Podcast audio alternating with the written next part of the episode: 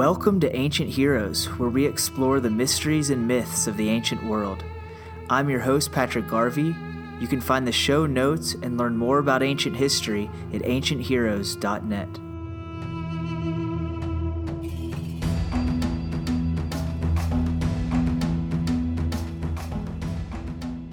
Nazis have discovered Tanis. Just what does that mean to you, uh, Tanis? Well, the city of Tanis is one of the possible resting places of the Lost Ark. The Lost Ark? Yeah, the Ark of the Covenant, the chest the Hebrews used to carry around the Ten Commandments. What do you mean, Ten Commandments? You're talking about the Ten Commandments? Yes, the actual Ten Commandments, the original stone tablets that Moses brought down out of Mount Horeb and smashed, if you believe in that sort of thing. Okay, so that is a clip from a scene from Indiana Jones and the Raiders of the Lost Ark, which this past week celebrated its 40th anniversary since it was released in 1981, which is kind of amazing. It's one of the great films featuring archaeology and ancient history, and it got a lot of people in, interested in archaeology and pursuing a career traveling around the world uh, looking for ancient treasures. So, given it was the 40th year anniversary, and given that the Ark of the Covenant has always been something that fascinated me, I thought we would do an episode on the Ark. And I thought at first I could spend a couple days and kind of refresh myself, read some articles, and come up with a basic episode to just do a simple overview of the controversy and mystery surrounding the Lost Ark. But it ended up being a lot more complicated than that there's just a lot of different theories there's a lot of information and we've been more focused on ancient greek history and that's something that i'm more familiar with lately in the last few years. So going back and relearning and reinvestigating some of the ancient biblical history and history from the holy land and the ancient hebrew people uh, was definitely a change and it took me a number of days to really get up to speed and to get into a position where I felt like I understood the basics about the story of the Lost Ark and what the current theories were on its whereabouts. So, suffice to say, we have a lot to cover in this episode, but I'm going to try to be efficient and get through things. Uh, you know, as quickly as I can. We may need to end up doing more episodes on this subject and bring in some experts and stuff like that uh, if there's a lot of interest in this subject. So, okay, so, starting out, I'm going to talk a little bit about what the Ark of the Covenant is and what the basic story in the Bible tells us about the Ark and what the basic chronology is that we know in history about kind of when the ark was first created and what happened to it, and when we last heard about the ark in the historical sources. And then from there, I'm going to talk about some of the leading theories about where the ark ended up and where its whereabouts may be today. And I'm going to do a little breakdown of what the strengths and weaknesses are of those theories. Okay, so let's start out and let's talk about what the ark is. According to the Bible, the Ark of the Covenant is a gold covered wooden chest that contains the two stone tablets of the Ten Commandments that were given to Moses on Mount Sinai by God. Then the ark was carried by the Hebrew exiles after they left Egypt and escaped slavery in Egypt, according to the Bible, through the desert with them on their 40 year journey to the eventual Holy Land where they settled in uh, somewhere around modern day Israel, southern Levant, Canaan, uh, Palestine, Jordan region. So there's a lot of different names for this region, like historical and current. So I'm just going to refer to it as the Holy Land for the most part. Okay, so the ark was something that had very specific descriptions in the Bible with exact measurements, exactly how to create it, and what it looked like. So that's something that's a little bit interesting. Um, a lot of times we're trying to break down these vague passages and things in these ancient texts. The ark actually is described very specifically, and they had an entire portable temple called the tabernacle that they kept the ark in during their travels through the desert and to the Holy Land. And the ark had two cherubs on top of it in gold that they believed God would appear to them between these cherubs and speak to them. So, one thing that I didn't realize at first when I started looking into the Ark of the Covenant was how important of an object it was in the Old Testament and to the ancient Hebrew people. I always knew it was this holy item. It carried the Ten Commandments. You know, I knew it was a big deal, but I didn't realize that it was one of really the central elements and most holy things that exists in the Bible. In fact, in the Jewish religion, they don't normally um, really venerate objects as being holy. It's more about the ideas and the beliefs and things like that. But the Ark of the Covenant is somewhat unique in this respect. It was seen as intrinsically powerful and holy, and it was in some cases almost synonymous with the presence of God in the Old Testament. Uh, and it's also mentioned many times in the Old Testament. So we do actually have a lot of information about the ark from the Bible. We also, from the Bible, know that these ancient peoples believed that the ark was powerful and it could make rivers run dry. It could strike down enemies of the Israelites when they carried it, uh, or the ancient Hebrews. Just by looking at it or touching it at the wrong time, you could be killed by the ark. It had the power to burn or electrocute people in its presence. This, of course, is what we learn from the Bible. Uh, so, I don't actually think that it was a magical object, but this is what these ancient sources tell us, and it's an interesting aspect. And this is what this is why in the movie like Raiders of the Lost Ark, they contrived this whole story about the Nazis wanting to get the Lost Ark so that it would make their army invincible. Now, in truth, the Hebrew people were actually defeated in at least one battle while they were carrying the ark. So the ark did not make an army invincible, even according to the ancient uh, biblical sources. However, it did seem to have some sort of supernatural godlike powers associated with it, and it could wreak destruction on the people that opposed it. Okay, so now let's get into the basic story, the basic chronology of, of the ark from start to when we last heard of the ark. Okay, so starting out, we of course have the Exodus the Hebrews leave Egypt, they escape slavery. Moses gets the Ten Commandments. Historians believe that this must have happened sometime around the mid 13th century. So, in the mid 1200s. This is different than what the Bible says. The Bible gives an earlier date, but the Bible chronologies just don't really match up very well with the actual archaeological evidence uh, in many cases. Um, so, basically, historians have to figure out kind of what's a more likely uh, what's a more likely time period. So, so they've decided that the mid 13th century is probably the time that something like the Exodus would have happened when the Hebrews left Egypt, which was around the same time as the Trojan War uh, is estimated to have taken place. At least the Trojan War of the Iliad and and um, and Homer, and this is also just before the kind of collapse of the Bronze Age, which we've talked about on this podcast with Eric Cline and others. So, what we have is the end of this Bronze Age of, of a number of different civilizations in this interconnected Mediterranean world. And out of the ashes and dust of that Bronze Age, the ancient Hebrews and ancient Israelites were one of the groups that sort of came out of that and started to rebuild civilization. Um, so, one thing to note on the story of the Exodus and Moses and all of this is there is no archaeological or real historical evidence for the Exodus or Moses. Um, outside of the story in the Bible, it doesn't really appear in the archaeological record. We don't have ancient Egyptian sources talking about a group of Hebrew people that were slaves or the plagues or anything like that. Uh, we don't have evidence of the Exodus of them on their journey that's been found.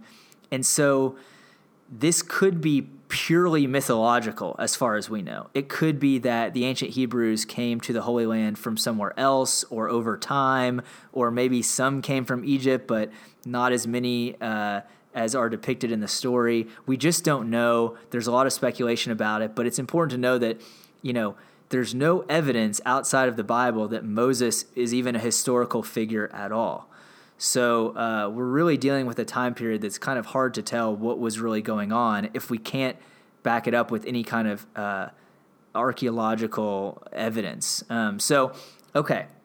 What we do know is that the Hebrew people were in the Holy Land by the end of the 13th century. So, by the end of the 1200s, the Hebrew people were emerging uh, and taking a prominent place in the Holy Land based on archaeological findings and pottery and different things that they found. So so they got there somehow. Okay, so from there, the ark was kept in a city called Shiloh for hundreds of years. According to the Bible, it was kept there for 400 years. But again, the Bible chronologies don't really add up, and sometimes it's too long and stuff. But but we think it, you know hundreds of years would be more likely uh, than 400. So.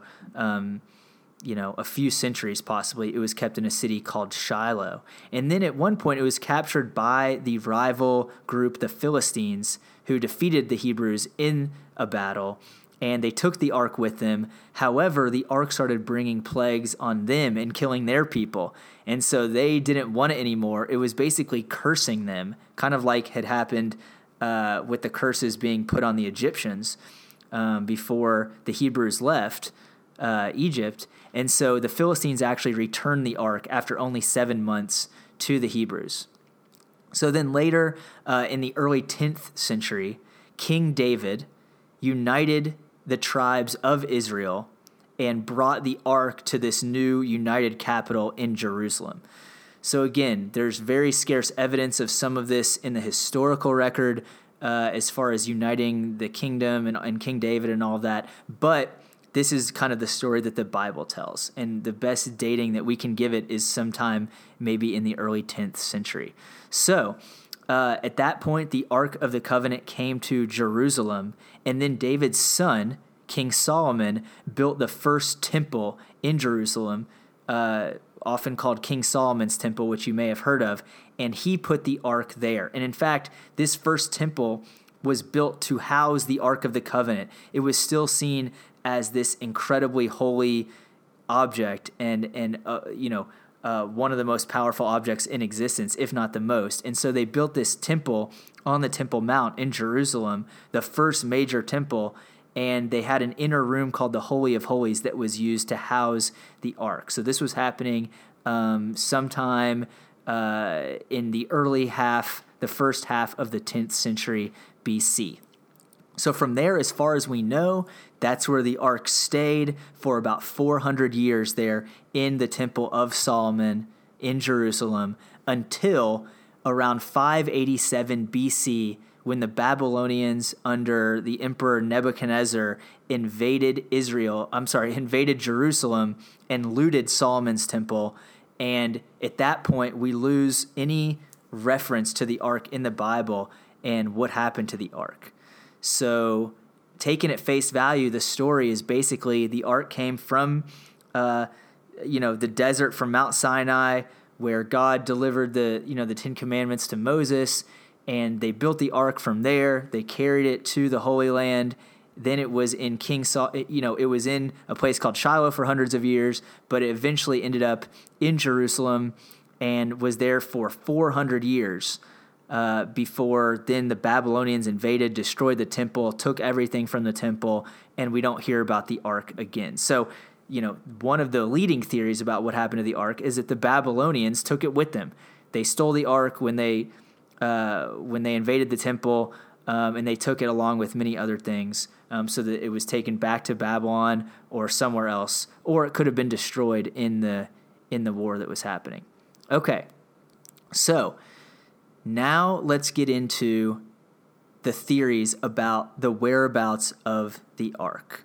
And we're going to start out by listening to the second half of that Indiana Jones clip uh, that I played at the beginning of the episode. The Hebrews took the broken pieces and put them in the ark. When they settled in Canaan, they put the ark in a place called the Temple of Solomon In Jerusalem. where it stayed for many years until all of a sudden, whoosh, is gone. Where?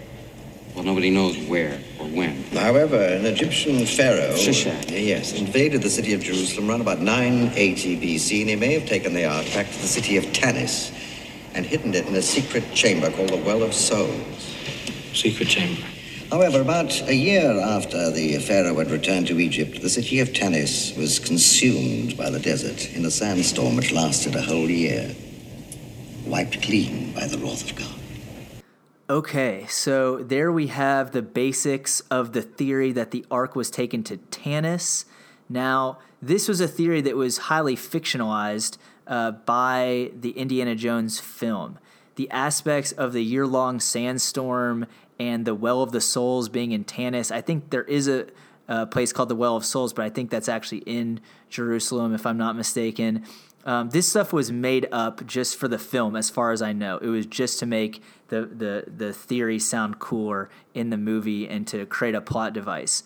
However, there is some plausibility to the idea that the ark may have been taken by an Egyptian pharaoh and could have ended up in a place like Tanis. Uh, there is an account in the Bible of an Egyptian pharaoh, probably Shishak I, that invaded the Holy Land in the 10th century and took all of the treasures from the Temple of Solomon. And at the time, Tanis was the capital of the northern kingdom in Egypt. And so they could have ended up in this lost city. The ark could have ended up in this lost city of Tanis. So that would be uh, the basis of this Tanis theory that became very popular from the Indiana Jones film. So, okay, the strength of the Tanis theory is that, like I said, there is a biblical mention of this Egyptian pharaoh taking the treasures away from the Temple of Solomon. And the strength is it would explain why we don't hear a whole lot about the ark during the time that it's at the Temple of Solomon. Uh, so, um, you know, somebody could speculate that the fact we don't hear much about it after that time uh, could be because the ark was actually taken by this pharaoh. The problems, however, which with this theory is that the ark is mentioned, although it's not mentioned a lot and during that 400 years it was at the temple of solomon supposedly it is mentioned later as being in the temple of solomon in the bible so it is mentioned as being there even after this egyptian pharaoh invaded and took some of these treasures away. And another thing that i came across in one of the documentaries i was watching was that historians don't even think that the egyptians actually entered jerusalem and that rather uh, the residents of Jerusalem were gave the Pharaoh and the Egyptians some kind of um, uh, some of their treasures to keep them out, basically. And they would have never. And the idea is they would have never given away their most treasured object, which was the Ark of the Covenant. So. If the if the Egyptians never even actually entered Jerusalem and entered kind of the the actual walls of Jerusalem, then it's unlikely they would have gotten the Ark of the Covenant it also isn't mentioned as being taken in the Bible. So, although the Bible does say that the Pharaoh uh, got the treasures um, from the temple, it doesn't actually directly mention the ark. And it seems like that would be pretty important, and they would mention it when it's mentioned hundreds of other times. It seems like if it was actually taken by a Pharaoh, um, that it would that that would be noted in the Bible. And we also, in Indiana Jones movie, Tanis was a lost city that the Nazis had discovered. However, we actually have discovered Tanis now. Tanis was a real city, and archaeologists have been uh, doing digs and digging up more things from Tanis um, during the 20th century and now into the 21st century, and they haven't found any evidence of an Ark of the Covenant or anything like that at Tanis. So those are the problems with the theory. And frankly, this was a theory, I think, because of the um, uh, fictionalized aspects and, uh, you know, the, it, it's something that's not taken very seriously by historians. Um, so it's something that kind of served a good purpose for the film, and there is that little grain of plausibility because there is a mention of the Pharaoh uh, invading in the Bible, but there really isn't a whole lot beyond that and it's not something that is one of the leading theories about the current whereabouts of the ark. Okay, so now we're going to get to the next theory, which may be uh, the most trendy, let's say, theory about where the ark is, especially in popular culture. And this is the theory that the ark is in the country of Ethiopia in Africa. So, according to this theory, and uh, there is a there is an actual legend that is held by the Ethiopian people that one of their early rulers, the Queen of Sheba, visited King Solomon uh, in Jerusalem and had a son with him named Menelik.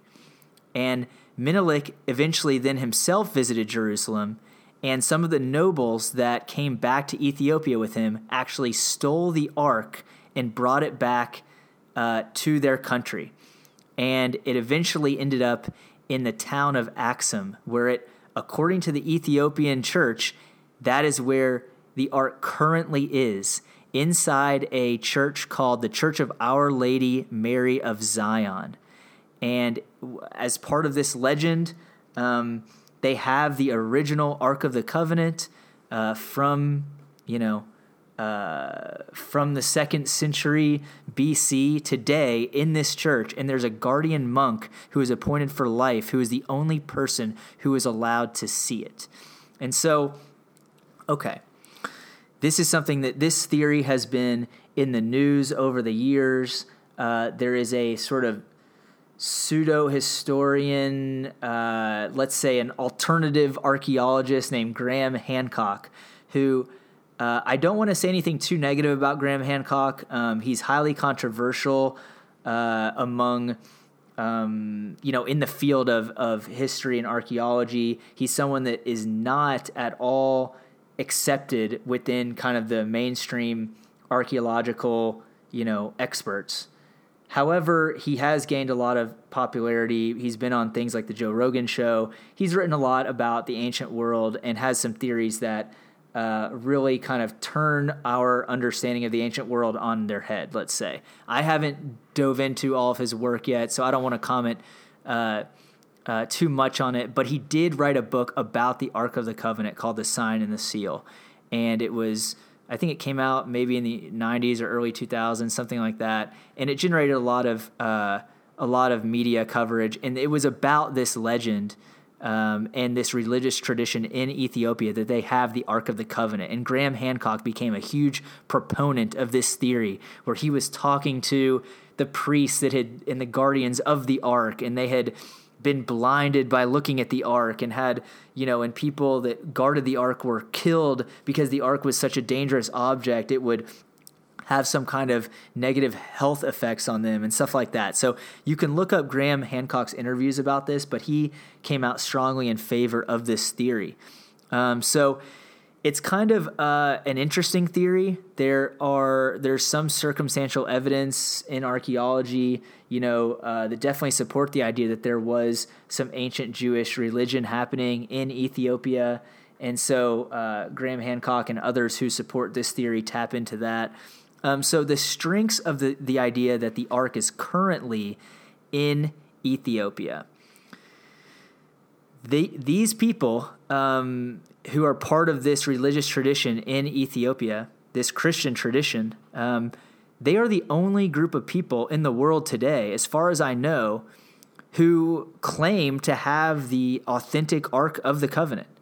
It's actually a very important part um, maybe the most important part of their religious faith in Ethiopia. So, um, in their sect of Christianity, so to speak. So, uh, you know, we're all looking for the ark, and we're, you know, and people are uh, coming up with different theories about where it could be hidden, where it could be buried when it was destroyed. But this group of people, um, say that they have the ark and they've kept the ark for you know millennia basically um, so there's also a uh, fascinating and frankly disturbing series of events that's been happening in Ethiopia. There was just a daily episode uh, by the New York Times podcast about about it. There's been a civil war happening in Ethiopia and a lot of conflict. I don't know all the details, but there has been a war in this region uh, called Tigray, uh, where Axum is, which is the home of this church where they claim to have the Ark. There's been a lot of conflict in this area. In fact, at the end of 2020, 750 people were killed in Axum trying to prevent the Ark of the Covenant from being looted by the military, basically, of Ethiopia. So this is very current. This is a very current thing that's happening that's impacting uh, conflict and death in the country of Ethiopia you have hundreds of people dying trying to protect the Ark and other religious artifacts in the region from being looted by um, their uh, opposing forces in Ethiopia. Again, I don't know all the details about the current conflict, but I would recommend listening to the recent episode of The Daily where they cover that. Um, so, this is a current day thing where the Ark of the Covenant is very much relevant to what's happening in Ethiopia. Now, the problems with this theory, there, there are a lot of problems. Um, the problem with this theory, for one, is that all of the evidence pointing to the ark being there, beyond people saying, beyond the kind of the religious tradition of people who just believe this is the ark, all of the actual archaeological and historical evidence is very circumstantial. And in some cases, like Graham Hancock is relying on eyewitness accounts of people that are part of this religious tradition who have devoted their lives to it, saying that they've seen the ark.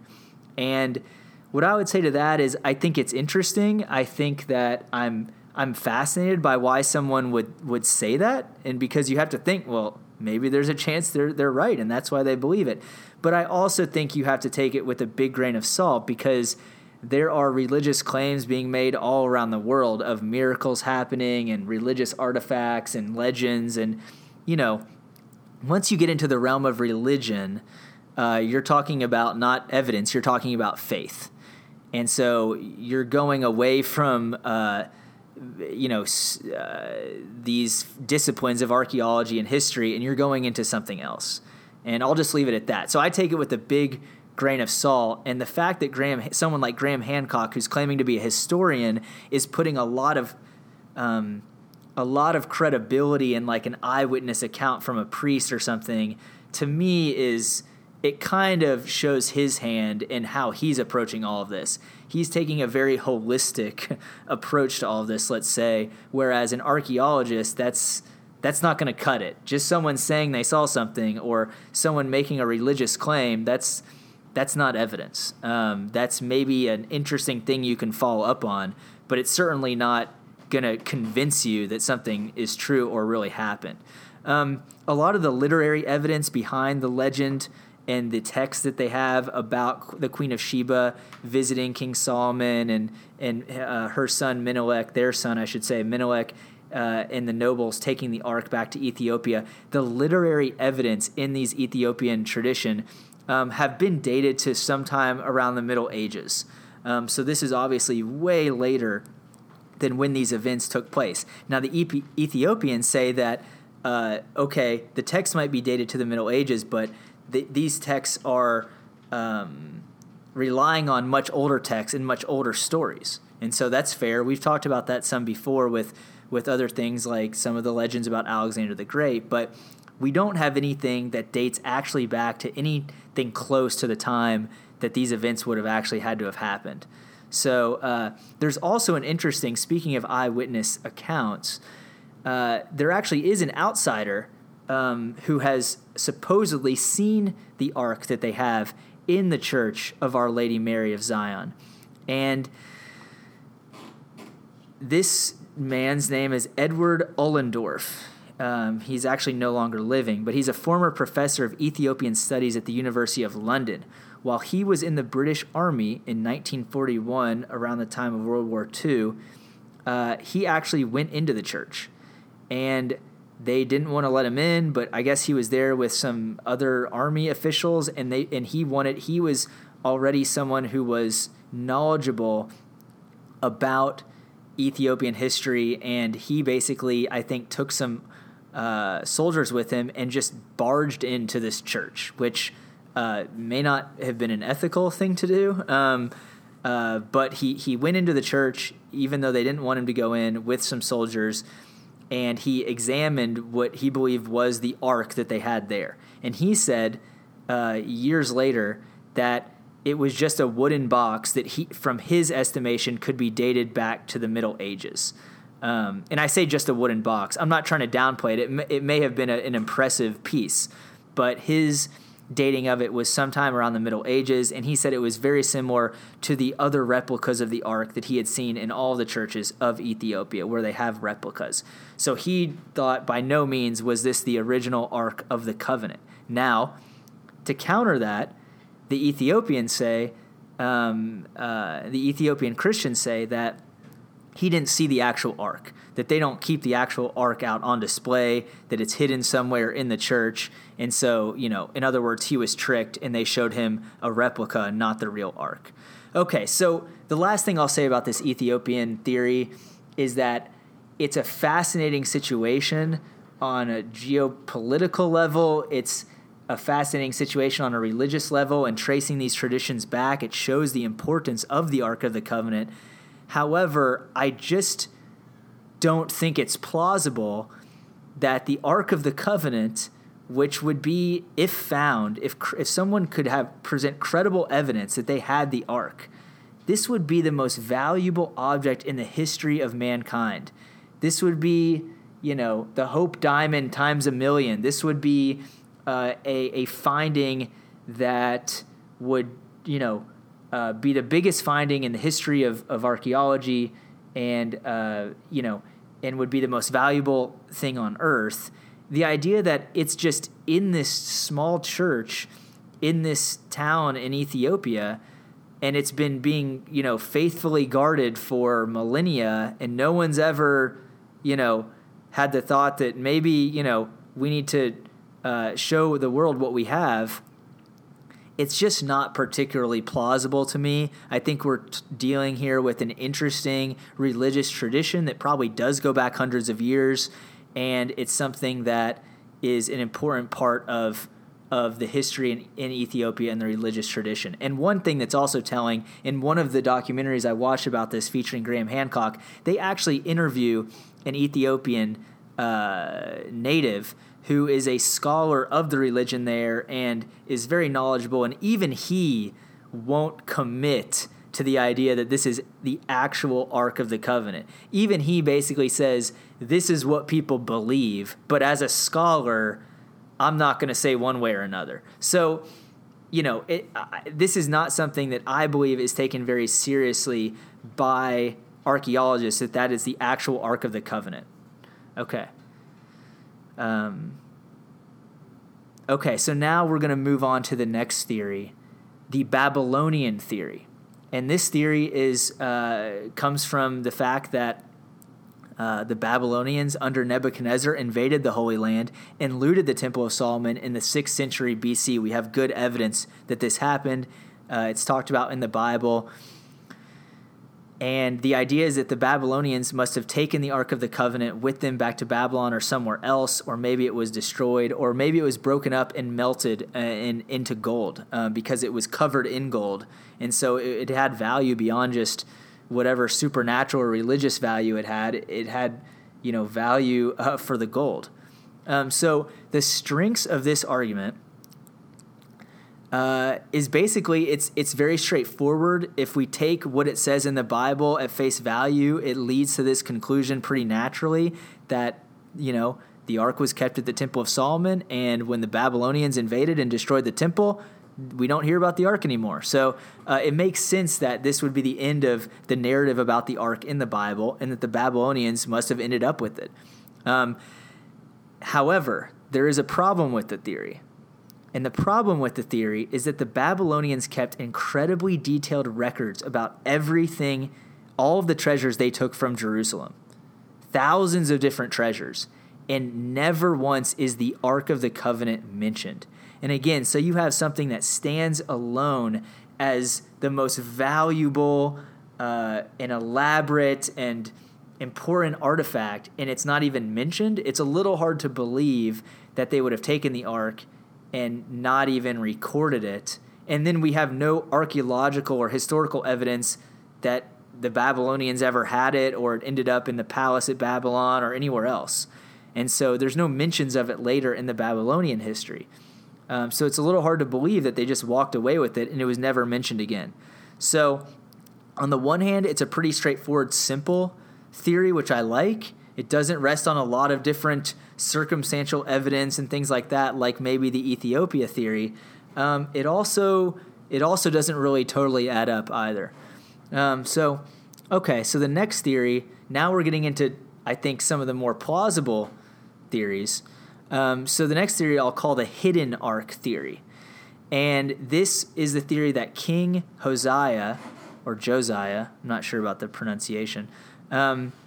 Uh, who was the king of the Hebrews in, in Jerusalem in the seventh century, that he moved the ark into a chamber, a hidden chamber beneath the temple in Jerusalem. There's also another account that talks about him moving the ark to a cave near the Dead Sea. So, King Hosea may have foreseen that Jerusalem could be attacked um, or that the ark needed protection of some kind and move the ark into a chamber beneath the temple or possibly outside of Jerusalem somewhere. Um, there's also another account of the prophet Jeremiah hiding the ark in Mount Nebo in a cave as well. And so the strengths of these theories, they're all a little bit different, is that there is some literary evidence in the ancient Hebrew text and Bible that the ark was moved. So that's important. There is some evidence to, to show that um, that the ark was taken somewhere else out of the Temple of Solomon uh, in the ancient literature. And it would also explain why the ark is no longer mentioned after this time period.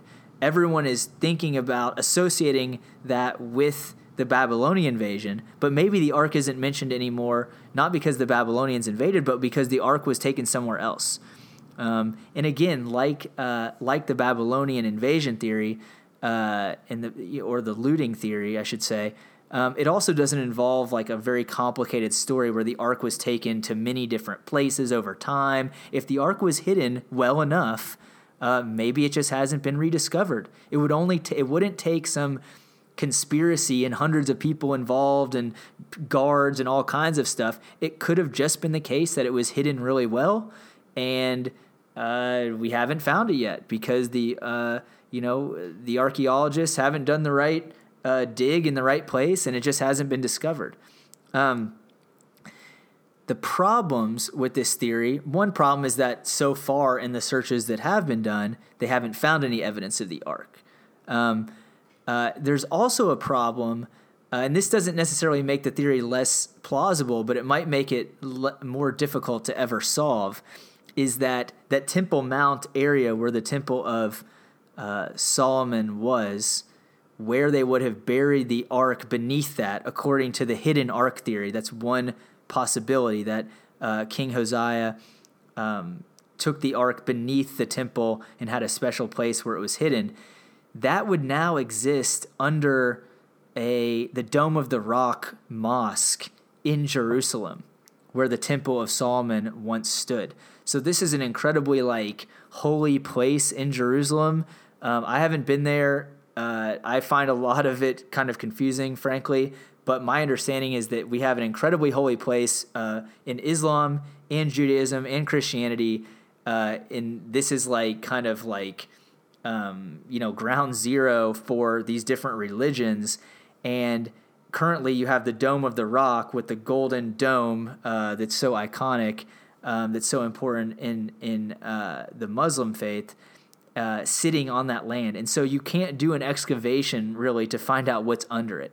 Uh, some people have tried, I think, but it's ended in disaster. So that's just something that can't be done. The, um, the Palestinians and Israelis and stuff would not allow that to happen now. So if there are, if there is a hidden chamber beneath the Dome of the Rock, beneath the Temple Mount, um, we may not be able to actually discover that anytime soon. So it's not out of the realm of possibility that the ark could be in there somewhere, but it, we're just not able to to go for it basically. Um, and then now I want to get kind of beyond the exact theories of what may have happened to the ark to talk a little bit about an an entire alternate view of the ark. And this, frankly, was the most interesting stuff I came across while researching uh, this mystery and I'm going to call this the alternate ark chronology.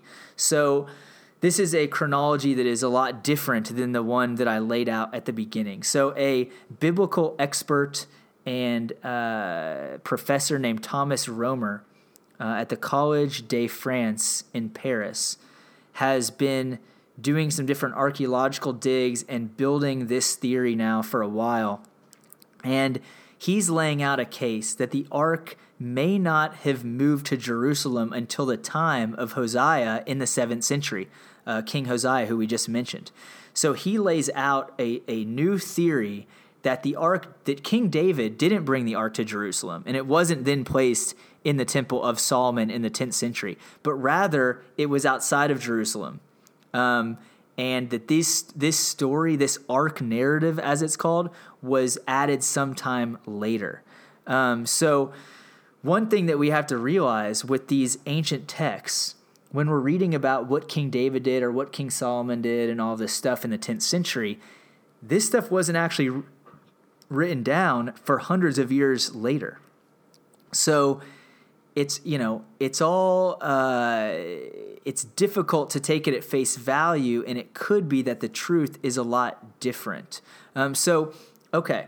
So the idea is that king hosea who became king um, of the israelites in the 7th century he consolidated worship at jerusalem. At the time uh, he was the king of judah. He consolidated worship at Jerusalem. So he would have had an incentive to bring the ark to Jerusalem at that time. And the idea is that maybe the sources at that time used these legends of David and Solomon to justify the ark being there and to kind of create this tradition around the ark.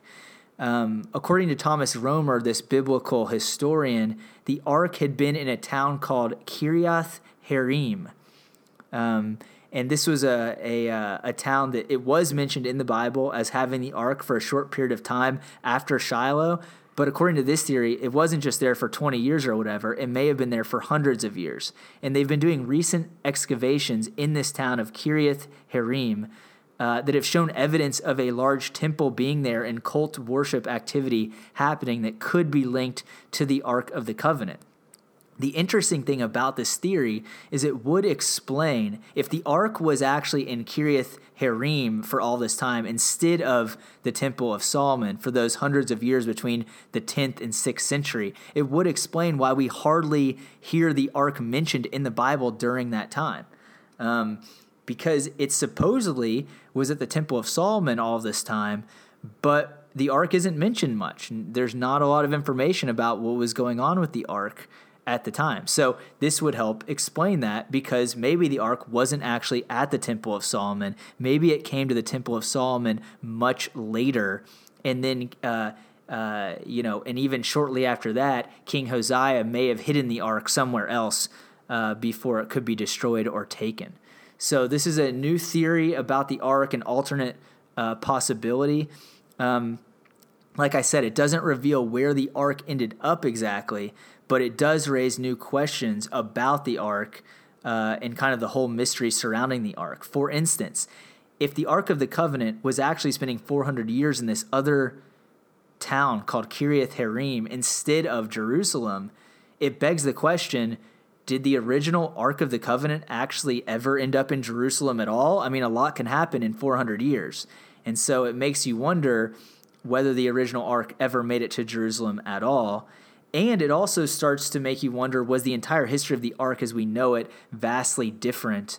Um, one thing that uh, Thomas Romer and others have talked about was that the early days of the ark in the um, before the 10th century uh, the actual religion that was being practiced by the Hebrews may not have been this monotheistic religion that we think of today that was later written about in the Bible, but it might have involved other gods uh, that were common in that region. And so it's possible that the Ark of the Covenant was actually something that was had other artifacts in it than just the Ten Commandments and was associated with other gods as well uh, one interesting point that Thomas Romer makes is in the Bible it says the, the only thing in it really emphasizes that the only thing in the ark was the tablets of the Ten Commandments, and the point he makes is that. Uh, that emphasizing that to him suggests that it was trying to possibly counter uh, another narrative. It was kind of the "thou doth protest too much" type of idea that the reason they had to emphasize that was because the ark had been associated with these other religions and held other religious worship cult type artifacts. And so now they were trying to sort of rewrite that narrative uh, to be a little bit different and to just be focused on this monotheistic uh, approach in the Ten Commandments. And so you know, um, this is definitely the most interesting of the threads around the Ark of the Covenant. It's difficult to even explain uh, fully. I hope you're understanding the gist of it. Um, but Thomas Romer is someone who has a very uh, deep understanding of the biblical history here. And he's doing some really fascinating work on this. I'm definitely going to reach out to him to see if he's interested in coming on the show. Uh, but the reason why this theory is so interesting to me is because we're getting away from this sort of uh, stuff that the media loves about oh there's a legend of the ark going here or a legend there or you know this church and these priests say they have the ark. And this is all very sensationalistic type stuff that's perfect to write a book on. You know graham hancock will sell a million books or they'll be able to make a really cool documentary on the history channel about it. But it's not really uh, archaeology. It's not really um, the study of ancient history it's sensationalistic kind of claims and mythology. But what Thomas Roemer is doing is he's actually looking at these texts and saying, it looks like this text wasn't actually written until the time of Hosea. Um, so, you know, so maybe they, so he's actually looking at dating the text. He's actually looking at the archaeological record for this stuff and trying to piece together what really happened by doing the actual kind of deep dive into the study of history. And so I find it fascinating. I find these questions about the ark that it raises and what the ark really was used for and where it really was for hundreds of years very interesting. So I'm definitely going to keep looking into that. So that's kind of an overview of the mystery of the lost ark of the covenant. I hope you enjoyed this episode. And if you're interested in hearing more about the Ark of the Covenant and me doing more episodes about it, then definitely let me know. Send me a message um, uh, via email, patrick at ancientheroes.net, or via the, our website at ancientheroes.net, or on Instagram. Um, I'd love to hear from you. Uh, I'm definitely starting to get drawn to this biblical uh, history and ancient um, Holy Land type history, and so we might do you know continue on this path uh, for a little while. And if you haven't seen the movie Indiana Jones and the Raiders of the Lost Ark, I highly recommend it. I've talked to a few friends recently who I don't think have ever seen it, including my wife. So uh, that's amazing to me. Um, so we're definitely going to watch it soon. And thanks for listening. Thanks to Derek Feister for composing the music used in this episode. If you like the show, consider leaving us a review on iTunes or your podcast app. Until next time.